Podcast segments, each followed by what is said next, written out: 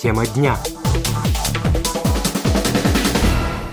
Девизом своей работы на посту председателя Чехия выбрала слова Вацлава Гавила «Европа как задача», а основными задачами назвала проблему войны в Украине и энергетику.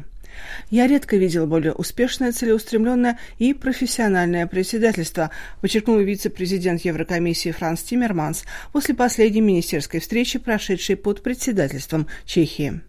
Чешская республика сумела оправдать слова своего бывшего президента Васлава Гавила, который сказал, что разделение между Восточной и Западной Европой не должно быть моральной или политической характеристикой, а только географической, уверен Франц Тиммерманс под руководством Чехии. Европа смогла обеспечить себя на зиму 22-23 годов достаточными запасами газа, подготовиться к следующей зиме и добиться доступных цен на энергоносители.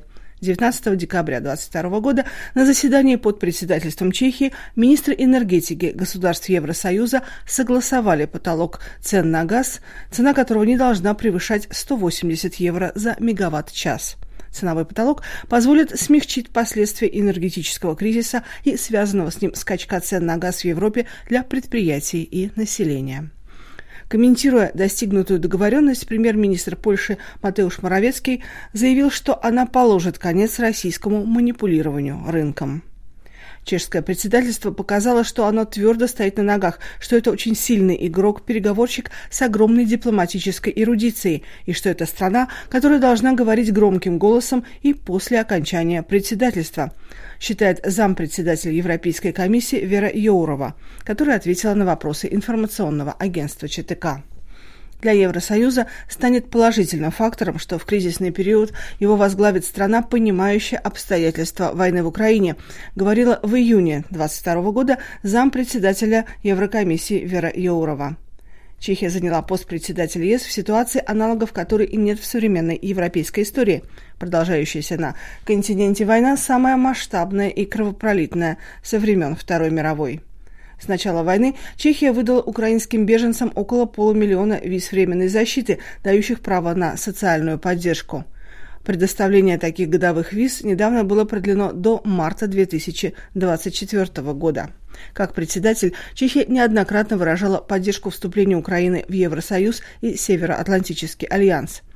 В конце октября в Киеве, несмотря на продолжавшиеся обстрелы города, побывала большая чешская правительственная делегация во главе с премьер-министром страны Петром Фиалой. Прошло совместное заседание с правительством Украины и встреча с президентом Украины Владимиром Зеленским. В целом положительно оценивает итоги чешского председательства политолог Ян Кубачек. Musím říct, že ten výkon nakonec byl solidní. Ukázalo se, že máme... Я должен сказать, что результат работы был качественным. Оказалось, что у нас есть хорошо подготовленные чиновники, что мы обладаем здравомыслием. Не произошло никаких инцидентов в виде перестановок в правительстве. Это было прагматичное председательство, а мы, чехи, любим быть прагматиками. Я был приятно удивлен, что оппозиция вела себя серьезно. Я боялся, что она полгода не выдержит. Правительство в этом аспекте также вело себя сдержанно. Я надеюсь, что теперь правительство и оппозиция приумножит это наследие председательства в ЕС и будет продвигать интересы Чехии в Евросоюзе. Поскольку теперь двери перед нами открыты, нас уважают. Нам следует это использовать, а не бросать это после полугода, а пользоваться этим, например, еще 6 лет. Pojďme to zužitkovat nejméně šesti, šestiletým obdobím a pak si řekneme. Считает политолог Ян Кубачек. Чешští diplomaté в Брюсселе sváděli opravdu velice dobré jednání. Чешские дипломаты действительно очень хорошо проводили переговоры в Брюсселе. Помимо вопросов переднего плана, таких как энергетика и помощь Украине, чешские дипломаты разбирали пакеты вопросов, такие как снижение выбросов и защита климата. И нам удалось успешно взять эстафету, которую передала Франция, и завершить начатую работу.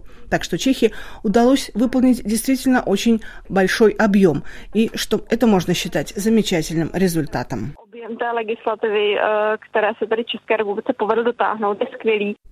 Считает шеф-редактор издания «Евроактив» Сизет Анна Захова. Остается добавить, что каждое государство-член Евросоюза на основе ротации осуществляет председательство в Совете Европейского Союза в течение шести месяцев. Чехия исполняет функции председателя во второй раз в истории. Она вступила на пост во главе Совета ЕС после Франции. 1 января 2023 года бразды правления у Чехии примет Швеция.